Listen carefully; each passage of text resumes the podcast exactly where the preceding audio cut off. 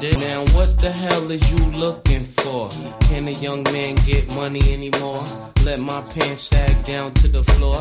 Really do it matter as long as I score? Can't my car look better than yours? Can I have a bad bitch without no flaws? Come to see me without no drawers. In a stretch Lex with about 10 doors.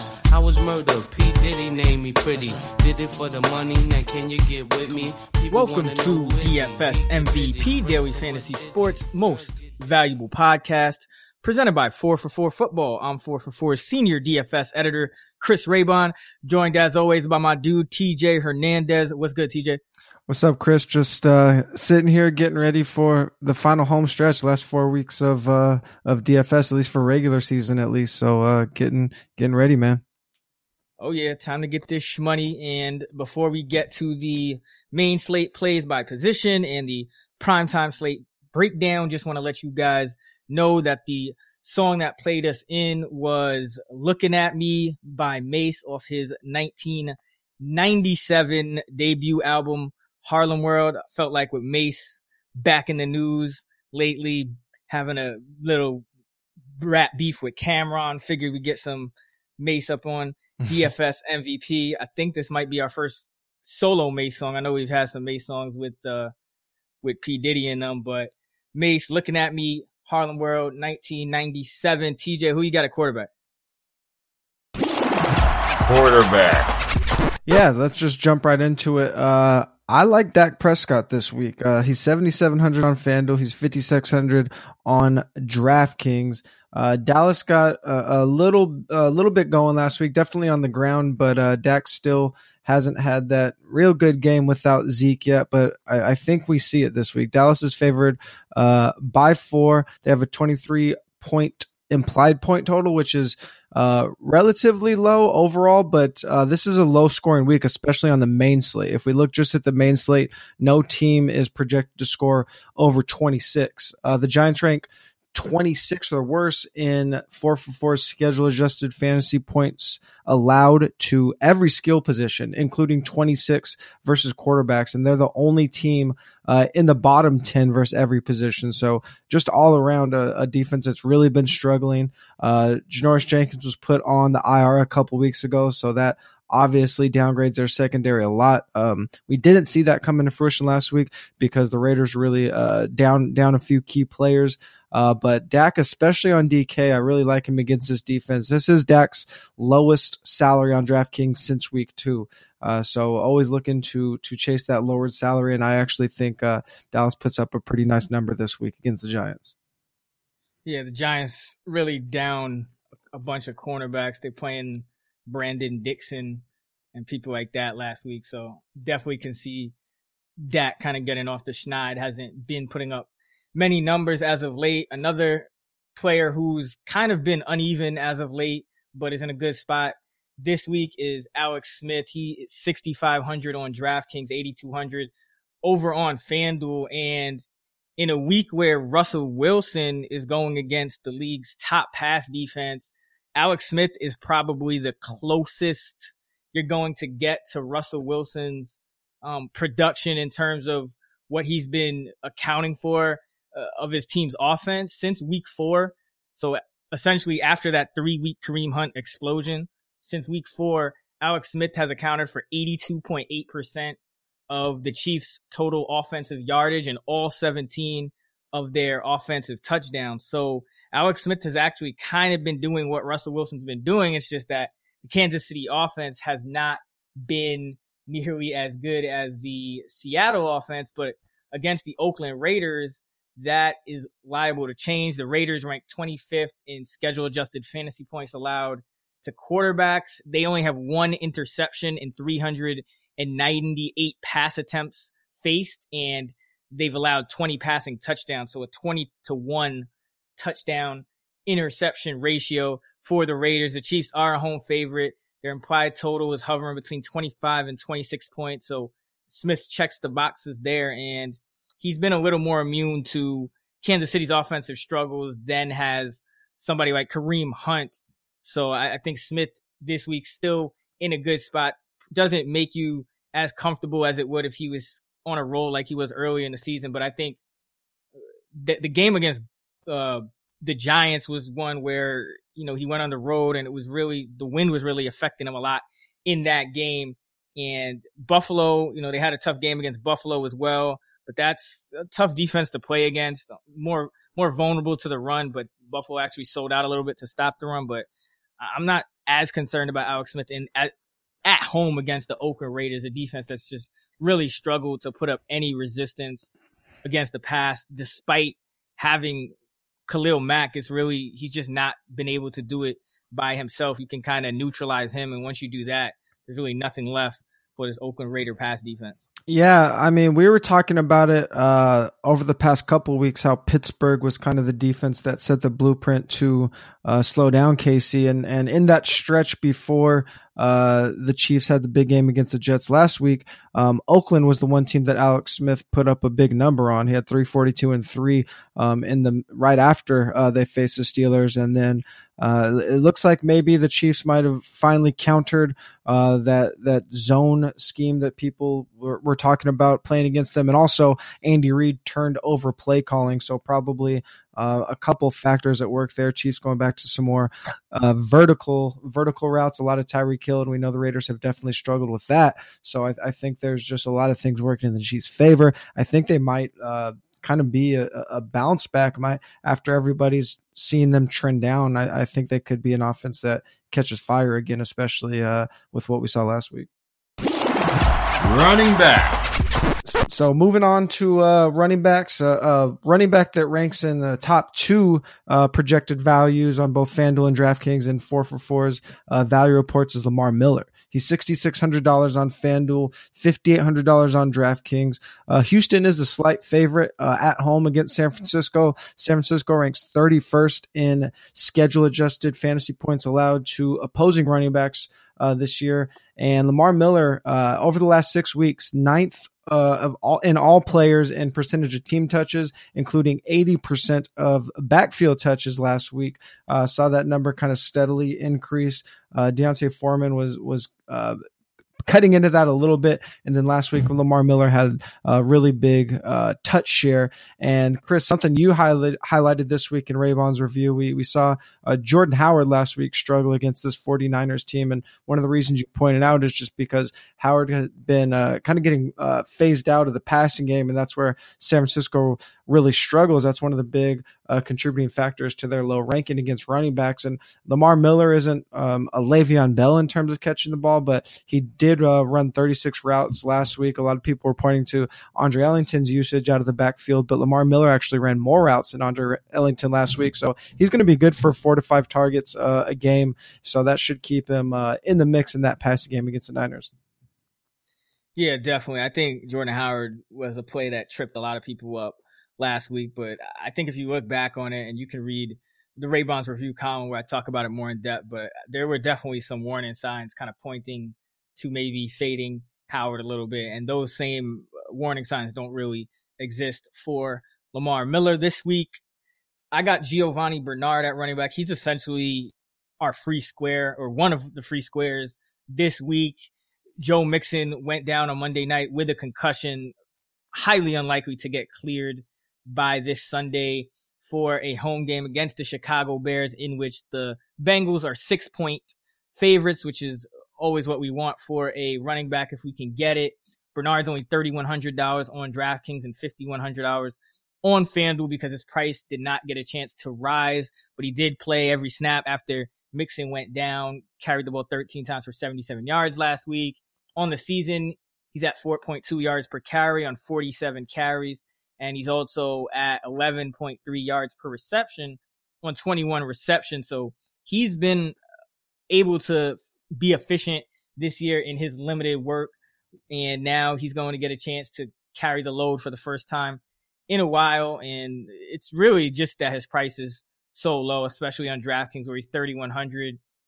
that that's really what you're what you're hanging your hat on as far as uh, playing him this week. The matchup isn't amazing. The Bears actually rank sixth in schedule adjusted fantasy points allowed to running backs. But again, when you have a situation like this where you can see a guy get upwards of 20 touches um, potentially, and he's at minimum price, you just have to take that, especially in cash games.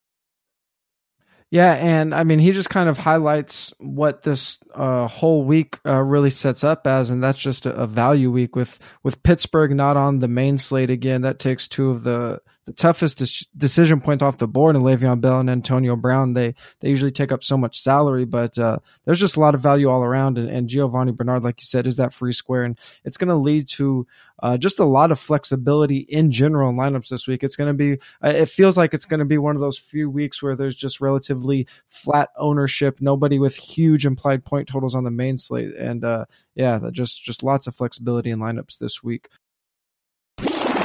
wide receiver. Moving on to wide receivers. Uh, as always, we're going to do one FanDuel wide receiver, one DraftKings wide receiver, and and uh, the wide receiver I like on FanDuel. This is a little bit off the board, but as I mentioned, I, am I'm, I'm looking at these cheaper plays this week, and uh, Marquise Goodwin I think is a really interesting play. I like this I kind of like this whole offense this week, the San Francisco 49ers offense. Uh, and, and Jimmy Garoppolo's first start, Goodwin saw eight targets. That tied the, the second most of the year uh, for Goodwin. That accounted for about 22% of the 49ers targets. They haven't really had that go to target uh, since Pierre Garcon went out. It's pretty much been uh, Carlos Hyde, but uh, we're always looking for these trends when we see uh, a new quarterback take over and, and what wide receivers he's looking at. So I think that's something we could definitely hang our hat on there. Uh, Goodwin's accounted for about 30% of this of the 49ers air yards this season. That's on par with players like Tyreek Hill and Brandin Cooks. We know he's going to have that big play ability because of his speed,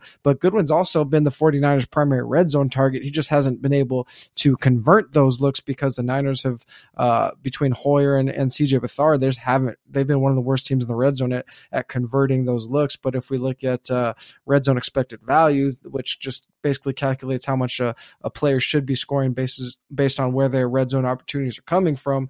Uh, Goodwin should have almost three red zone touchdowns. He has zero this year. So uh, that's another factor I think Jimmy Garoppolo can help uh, normalize a little bit. And then, of course, uh, facing that Houston secondary, only two teams have allowed a higher touchdown rate through the air uh, overall and over the last six weeks of the season. And over that time span, just one team has allowed more fantasy points per pass attempt. So I like getting what looks like to be Jimmy Garoppolo's uh, primary receiver going into the week. And then I, I mentioned I like Dez. I like the entire. Uh, I like Dak. So naturally, I'm gonna like Dez Bryant, his primary target. Uh, Dez is priced down a little bit on DraftKings at 5,900. I I mentioned with Dak that the Giants are going to be without a, a, couple cornerbacks, namely Janoris Jenkins, and Janoris Jenkins has been a nightmare for Dez Bryant. So to not have Jenkins on the field is a huge bump for Dez, and and does usually, uh, especially this year, been looking at at that uh, those red zone targets, but over the last six weeks, only DeAndre Hopkins has a higher target share than Dez Bryant. So, uh, what what we haven't seen since Dak took over is Dez just dominating targets for uh, Dallas. But that's kind of come into fruition the last couple weeks. And of course, like I mentioned, Dez is going to give you those red zone targets, fourth in red zone targets on the season, uh, third in red zone target share. And again, just to reiterate, that implied point total isn't high, but nobody has a very high implied point total this week. Yeah, and I like that Goodwin play a lot. I've been playing a lot of Marquise Goodwin these past few weeks in tournaments, and he's actually gone over 68 yards in four straight games in five of his last six. And uh, he's actually been over that in, in six of his last eight as well. So he's coming on as the, the number one target. And, you know, I think I think he's in a really good spot. And another thing about that matchup is Houston is prone to giving up deep balls. They their average depth to target allowed is nine point four yards. That's tied for the third highest in the league. So that matchup kind of sets up well for Marquise Goodwin as well. Mm-hmm. Yeah, I mean, definitely think that could be a, a def- sneaky play. He's not going to show up super high in any any value reports just because he's not a high median guy, but uh, he can really explode here most definitely. And for me, I got speaking of explosions, Josh Gordon. He's 5,500 on DraftKings. Came back 11 targets last week. JJ Zachariason, uh, late round quarterback or late round QB on Twitter, mentioned that Gordon was the only other receiver besides Odell Beckham to put up 85 yards on this Chargers secondary, and he did it after a three year hiatus. And, you know, I think this week Gordon set up really well. Again, the Green Bay Packers are actually the best matchup according to schedule adjusted fantasy points allowed two wide receivers. And they just put Kevin King on injured reserve. King was their rookie cornerback, probably their most physical um, cornerback in terms of being able to match up with Gordon. So this is it's going to be a problem for this Green Bay secondary. They're going to struggle against him. DeShone Kizer targeted Gordon, as I mentioned, 11 times, and those 11 targets accounted for 48% of Cleveland's air yards. If that was sustained over a full season, that would actually lead the league. So Josh Gordon was a, a target monster, kind of did exactly what we expected him uh, to do coming back off the uh, off the long hiatus, and I think this week he can really get it going against this Green Bay secondary. And then on FanDuel, DeAndre Hopkins, he's 8,600 and I think he's still worth it. 12.6 targets per game in Tom Savage's last five starts. Hopkins has had single digit FanDuel points only once all season, and he's never done so in a Tom Savage start. So again, we've talked about this on the podcast and other places, but it seems like Brock Osweiler was really DeAndre Hopkins' kryptonite. He's been able to perform with a bunch of other uh, middle of the road quarterbacks such as Ryan Fitzpatrick, Brian Hoyer, and now Tom Savage. So I wouldn't hesitate to roll Hopkins out, just getting a ridiculous amount of usage, um, red zone targets, everything you could hope for in a wide receiver. I think he's definitely worth that uh, that high price tag on whichever site you're playing at.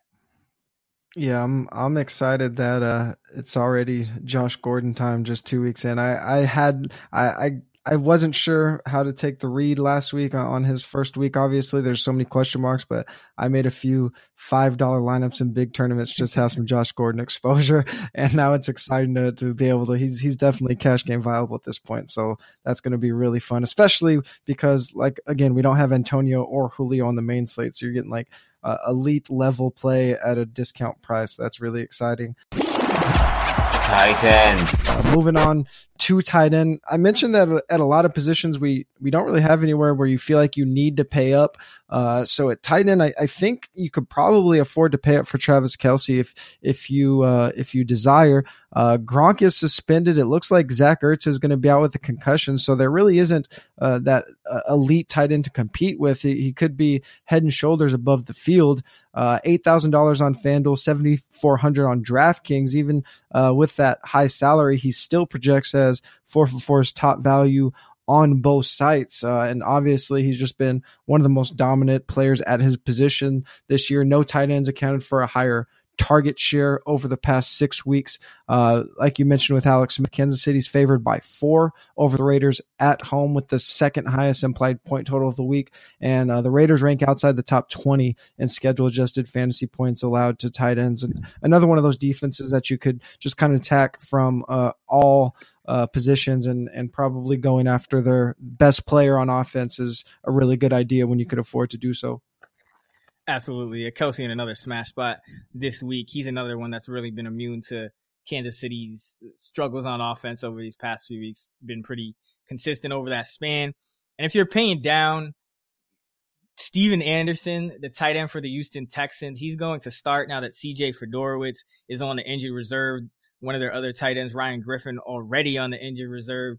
So Anderson, he actually got 12 targets last week. And anytime you have a player that's just 3,200 on DraftKings and min price on FanDuel with that kind of target upside, even if that's not obviously going to be his median projection, that kind of upside, I think you have to to look into it. And he's a, a, viable punt play at the position, especially at a position where we do like to pay down when we can to try to get other guys in the lineup. I know it's not as important this week because we do also have Giovani Bernard, but Stephen Anderson is your quintessential pass catcher at tight end, 80th percentile 40 yard dash, according to player profiler.com. And, you know, this is a guy, you know, 80th and uh, 90th percentile and a bunch of other metrics as well. You can see on that site burst score, agility score, catch radius. So just a really good catcher of the football, and he should get some opportunities against San Francisco,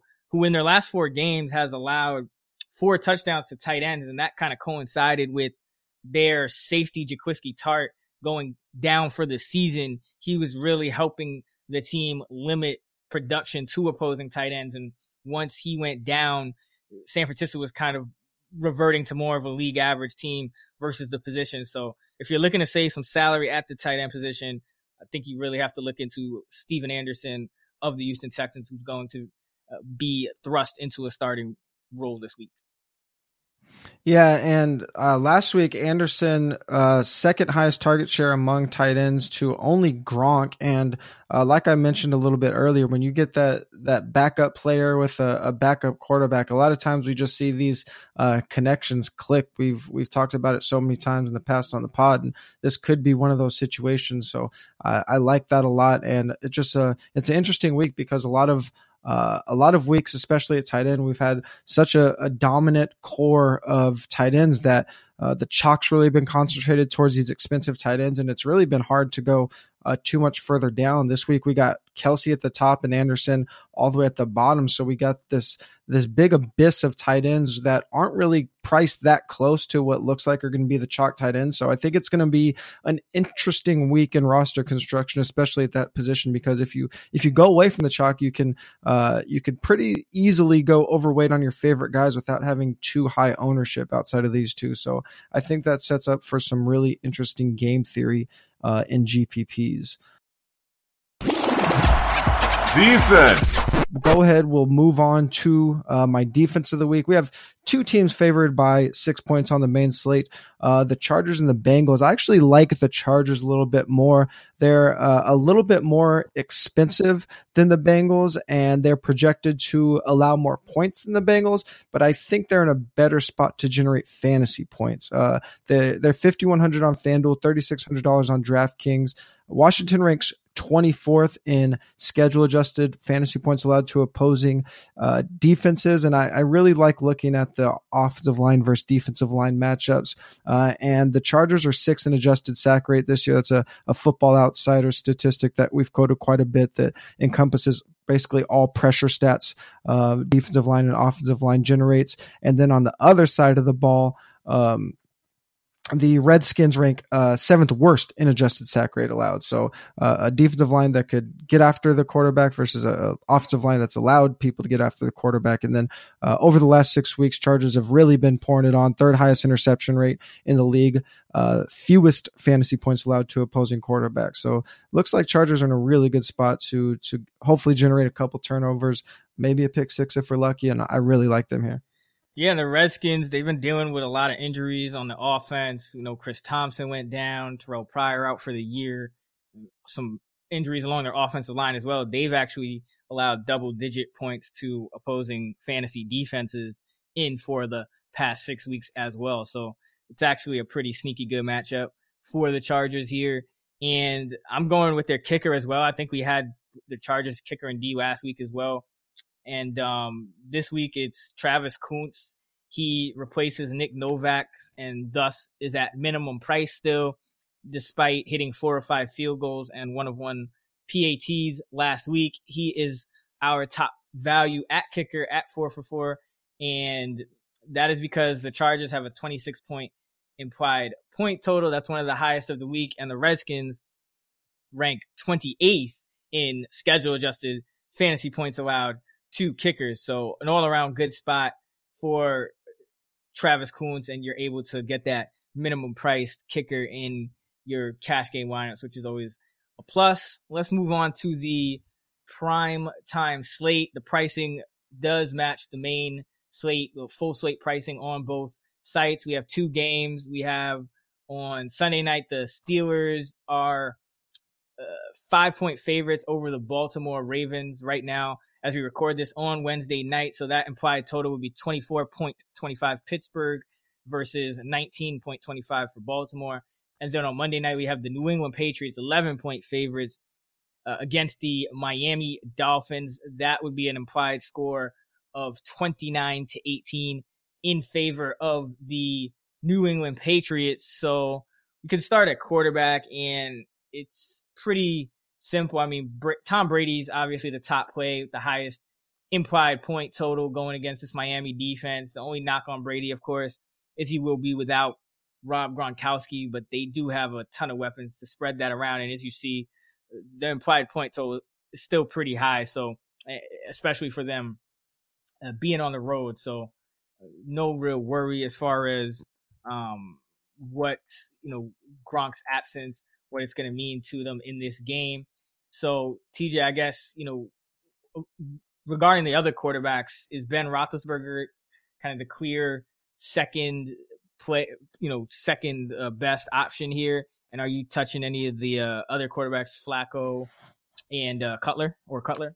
Um, I mean, on paper, I think Roethlisberger is, is going to look like the the second best quarterback. I'm I'm a little worried about Pittsburgh in this divisional game. I mean, we saw obviously they were on the road last week. This one's at home, but they're coming off a, a really tough game and a, a, short week. I mean, uh, granted this one is in prime time too, but they played on Monday night against the Bengals, and I mean that that game was brutal. And I don't know uh, how quickly they bounce back from that physical game. Baltimore's ha- is is a really really good pass defense, but at the same time, uh, Roethlisberger's been on a tear as well. He's actually tied with Tom Brady in terms of fantasy points per pass attempt over the last uh, six weeks. But there there just really isn't a, a good matchup outside of Miami in this one. Miami's the only defense that ranks outside the uh, the top 16 and uh, adjusted fantasy points allowed to quarterbacks. Like you said, it is kind of Brady and everyone else, but um, I, I, I think it has to be Roethlisberger, and, and I mean Miami's offense uh, is is just not one that I'm interested in touching. New England's actually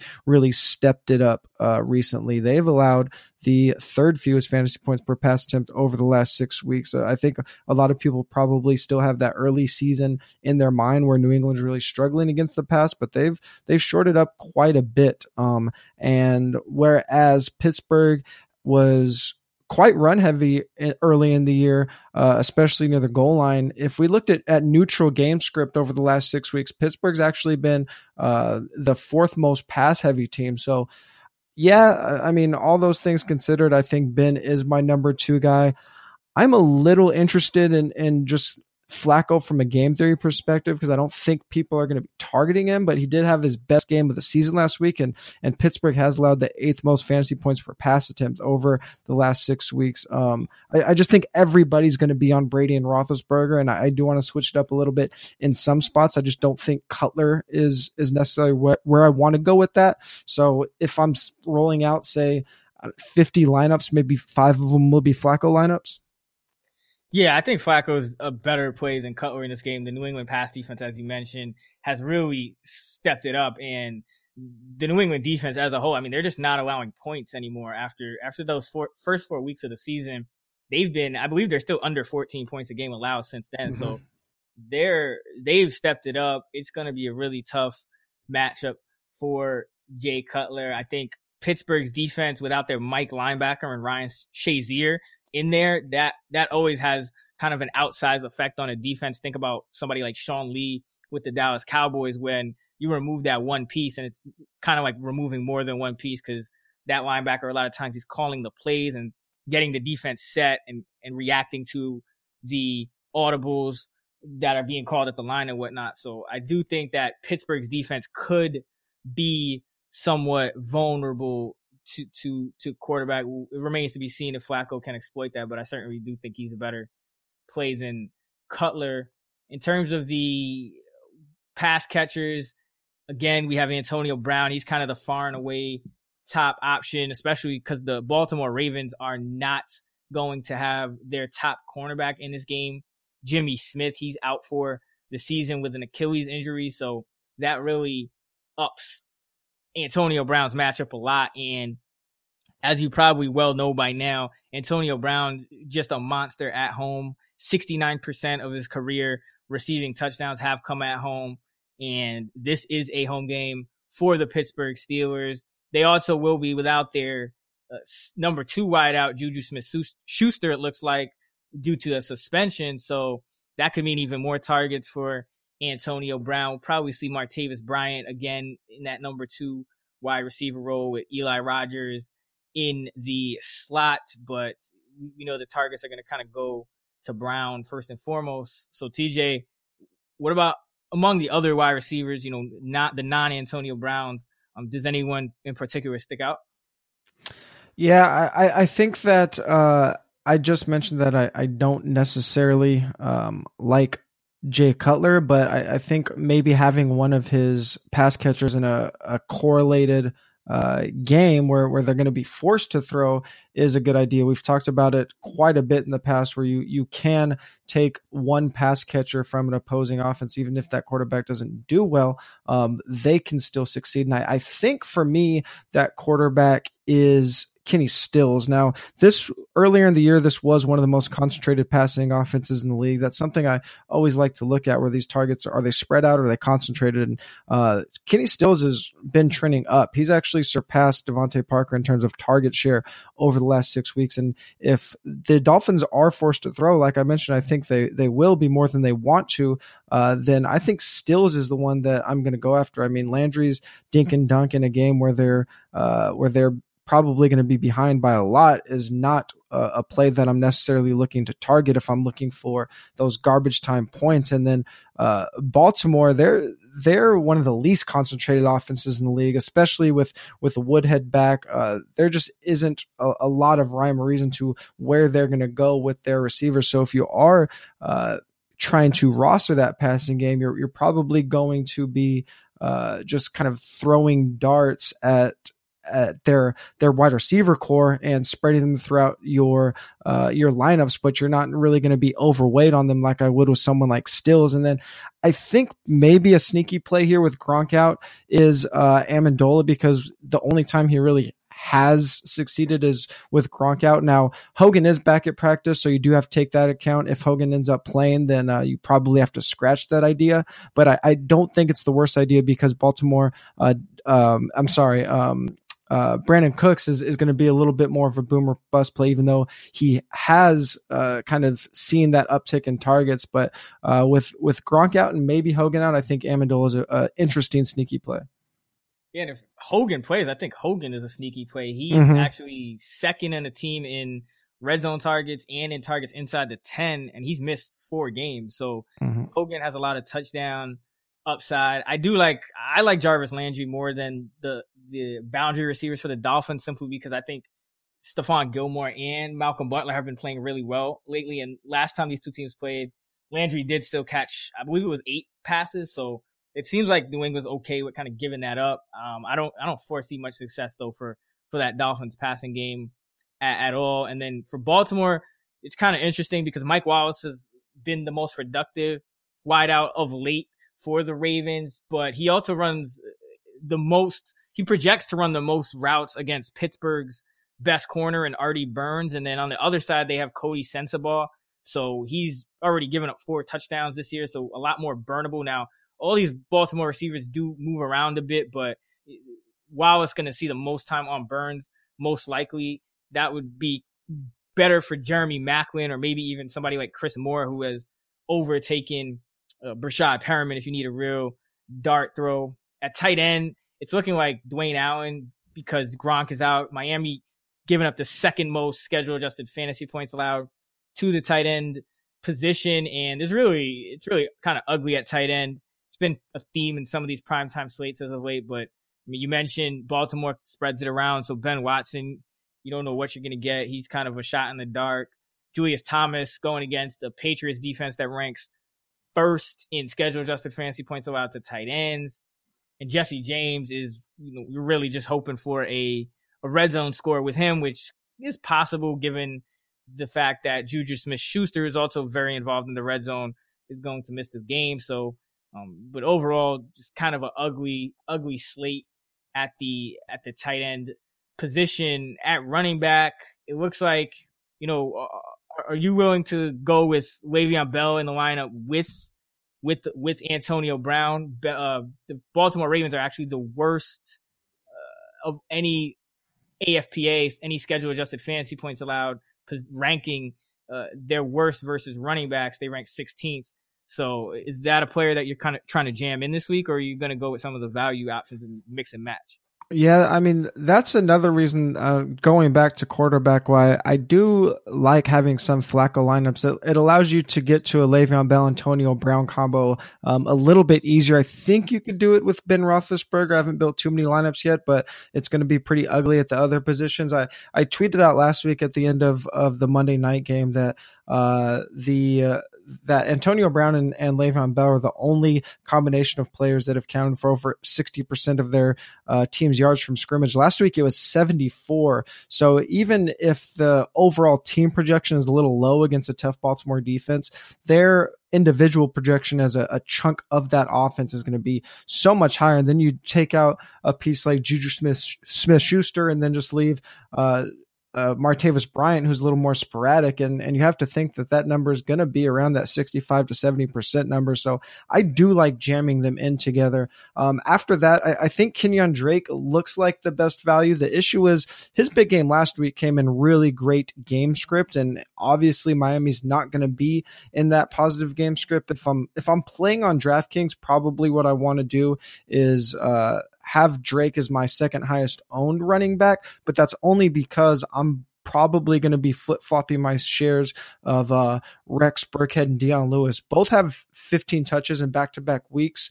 Um, after the, I don't know if everyone remembers three weeks ago, Burkhead was kind of the chalk against Oakland. Then he had a fumble, and then they brought him back in. And he had a drop in the red zone and just didn't get that workload. But they're they're back to kind of a, a three headed monstrous in terms of snaps.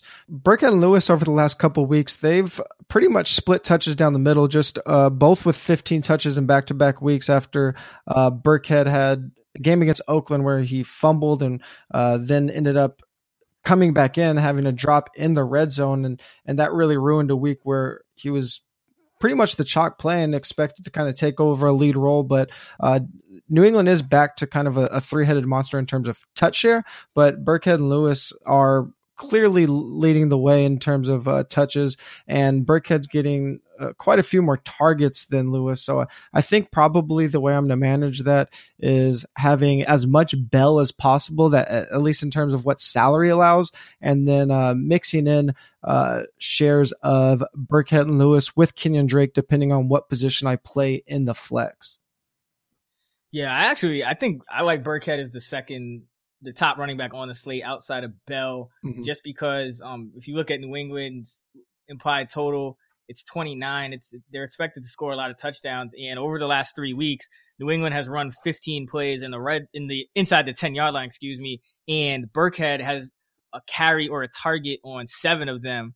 Lewis only three. So Burkhead has been the guy in the red zone when they when they can when they substitute. So sometimes Lewis will still get work if they're doing the hurry up and they don't want to substitute, but uh, sometimes like Lewis will carry the ball and if he gets down to the one or something and they can substitute, they've been bringing in Burkhead to kind of close the deal. So in a game where New England's implied to score 29 points, I like Burkhead just for the touchdown upside. I think all the backs are kind of really close. You can count on Lewis to get 10 to 15 carry. That's what he's been between every game since week six, no more, no less.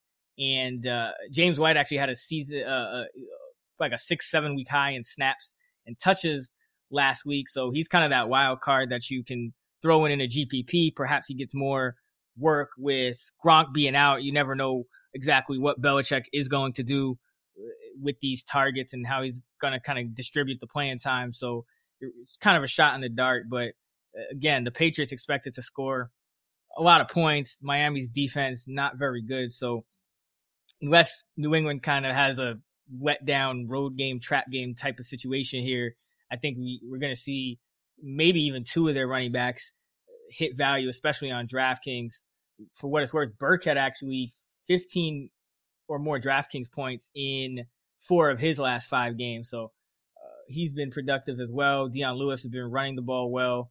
Uh, again, 10 to 15 carries per game. He's been over 90 yards in each of the last two games, including 112 yards against the Miami Dolphins. So there's a lot of ways you could go at running back. I think Alex Collins, he's playable as well, especially with, with Ryan Shazier being out. That's going to hurt the middle of their defense. And Collins has actually averaged 19.3 touches per game since Danny Woodhead has come back three games ago. So a lot of options kind of in a similar price range, but of course, Le'Veon Bell is that guy that's going to stand above the rest. He has the, the monster upside there.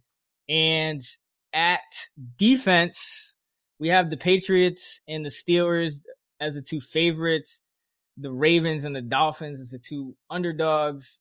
TJ, any of these defenses stand out more than the other?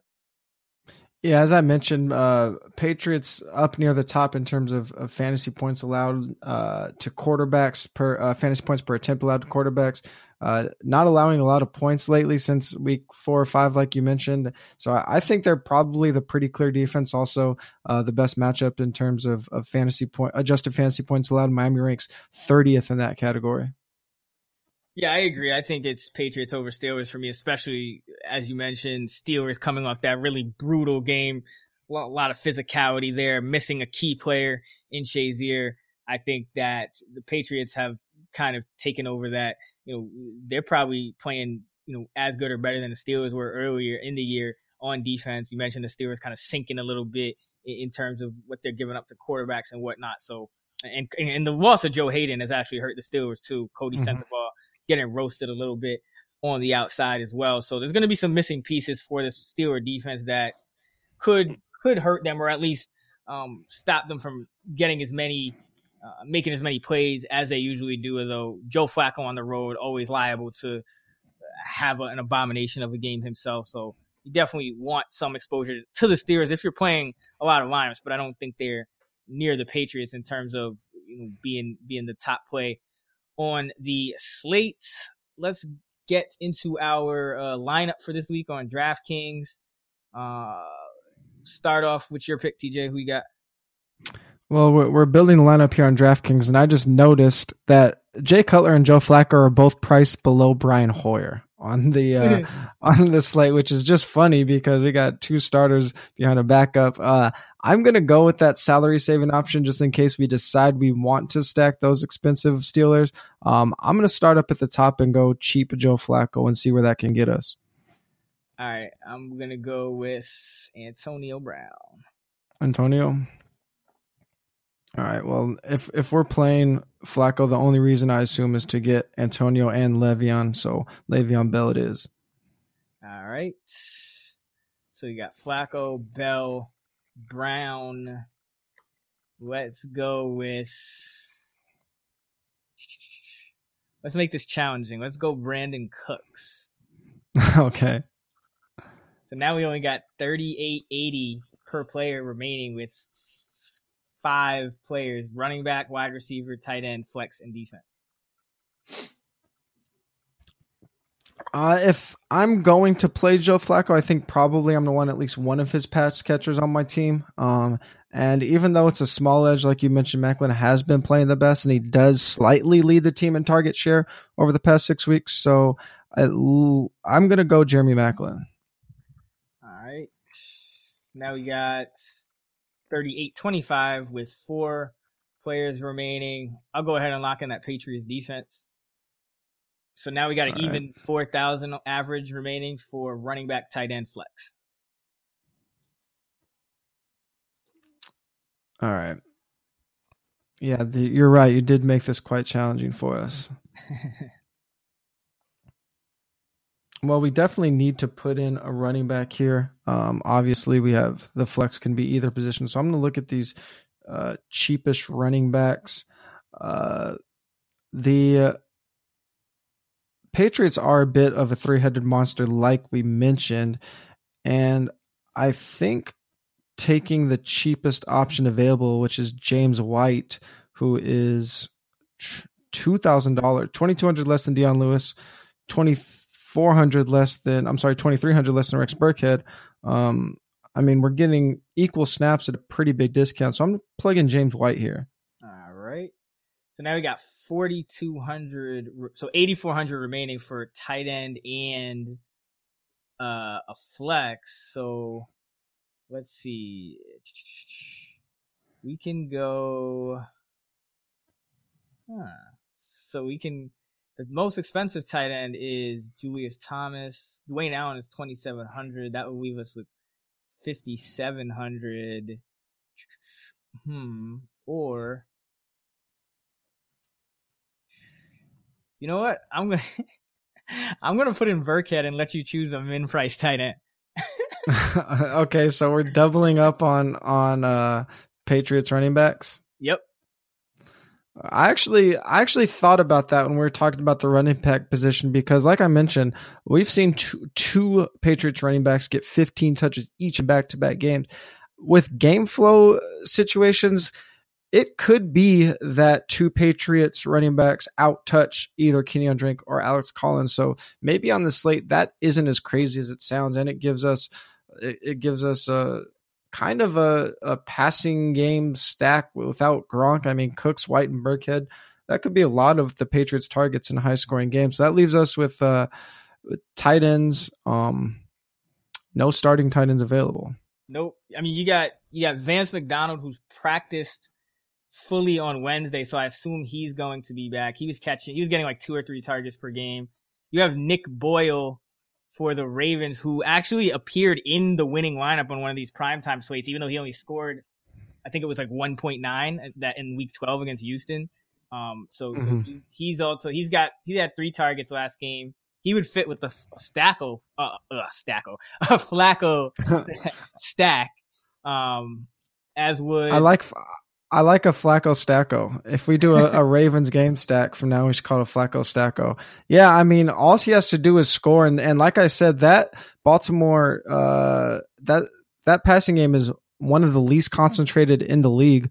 Uh, so there, if they do get in close, I mean, it, it's one of those spots we see these backup tight ends kind of vulture sometimes. So why not? Uh, Hail Mary, like you said, he's been in a winning lineup on this slate before. So throw a dart. Uh, definitely going to give us a unique lineup. Oh man, so this is interesting. Flacco, Bell, White, Antonio Brown, Brandin Cooks, Jeremy Maclin, Nick Boyle, Rex Burkhead, and the Patriots. I like it actually. I think it's a you know it's using up all the salary. It's you know you got you got you got the Patriots in there without having to get pay up for Brady, and uh, you got a kind of unique Flacco stack, and you know you do have a backup tight end in there. But remember, like I said, Steelers are missing their middle linebacker and Ryan Shazier, their best, you know, kind of running, you know, linebacker that can cover a bit. So um, we never know. We could see Boyle maybe get into the end zone or something. So go ahead and enter that into the DraftKings NFL 625K Sunday Night Spectacular and see how it goes. Let's wrap it up now with our bold calls of the week. TJ, who you got for a, a team bold call?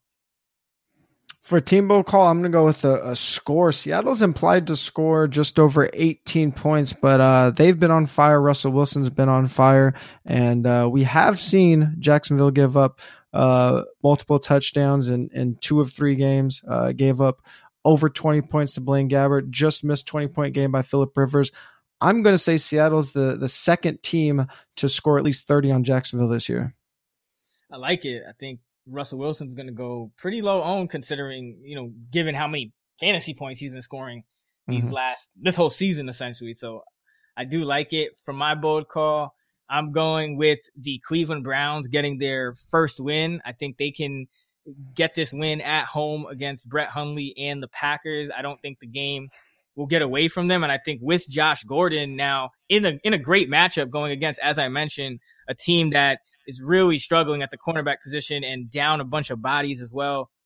I think that this Cleveland offense is going to be a little better. They actually played solidly against the Chargers for, for most of that game last week until the end, where there's a couple of turnovers when they were trying to get back in the game. But uh, and the defense also played well. They they held the Chargers. To, I believe it was four, yeah, four field goals last week as well. So Chargers only had one touchdown on the day. So I think Cleveland's defense played playing a little better. Cleveland's offense boost from Gordon. I think they get their first win at home against the Green Bay Packers this week. Kind of throw a wrench into those playoff plans for Green Bay. Yeah, I, I like that call a lot. Like I mentioned, any anything that involves Josh Gordon, I'm I'm for. So I'd love to see them get going a little bit. I mean, let's go Browns, let's go Josh Gordon. Uh, my player bold call of the week. Uh, I mentioned that I, I like the 49ers uh, in the spot against Houston quite a bit. Jimmy Garoppolo just barely missed a 300 yard game uh, last week against a, a, pretty good Chicago defense. He didn't score a touchdown, but has a really soft uh, Houston defense that they're facing this week. San Francisco struggled in the red zone, but when they have got scoring opportunities, they're they're top 10 in terms of passing rate inside the red zone. So they do want to throw. They just have had anyone that's been able to do it. Uh, so with this matchup, I'm going to say Jimmy Garoppolo is a top five fantasy quarterback this week. I like it. You know, I felt the same last week, and he did throw mm-hmm. for the 293 yards. They actually settled for five red zone field goals, as you mentioned. And Houston, though, allowing 71.4% of opponents' red zone drives to end in touchdowns over the past three weeks. That's tied for fourth worst in the NFL. So those field goals last week could easily turn into touchdowns this week. I, I like Jimmy Garoppolo. I think he's looks like the real deal so far. Really haven't seen him play a bad football game yet in his career with the Patriots or now the 49ers.